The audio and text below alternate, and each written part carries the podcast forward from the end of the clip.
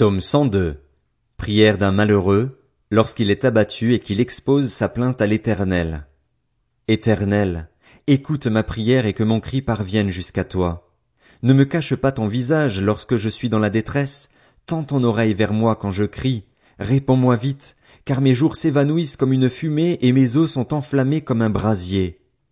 Mon cœur est frappé et se dessèche comme l'herbe. J'en oublie même de manger mon pain.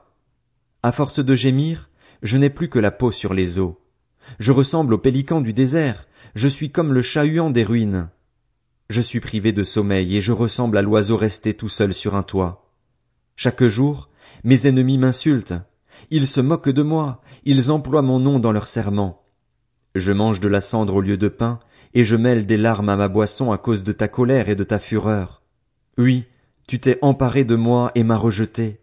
Mes jours déclinent comme l'ombre du soir, et je me dessèche comme l'herbe. Mais toi, éternel, tu règnes éternellement, et l'on se souvient de toi de génération en génération. Tu te lèveras, tu auras compassion de Sion, car il est temps de lui faire grâce. Oui, le moment fixé est arrivé, car tes serviteurs en aiment les pierres, ils sont attachés à sa poussière. Alors les nations craindront le nom de l'Éternel, tous les rois de la terre craindront ta gloire.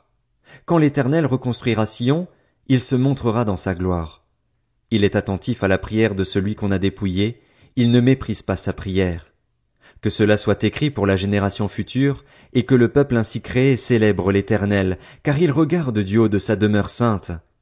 Du haut du ciel, l'Éternel observe la terre pour écouter les gémissements des prisonniers, pour délivrer ceux qui sont destinés à la mort. Alors on proclamera dans Sion le nom de l'Éternel, et ses louanges dans Jérusalem, quand tous les peuples et tous les royaumes se rassembleront pour servir l'Éternel. Il a brisé ma force en chemin, il a abrégé mes jours. Je dis, Mon Dieu, ne m'enlève pas au milieu de ma vie, toi dont l'existence traverse les générations. Autrefois tu as fondé la terre, et le ciel est l'œuvre de tes mains. Eux, ils disparaîtront, tandis que toi, tu restes là.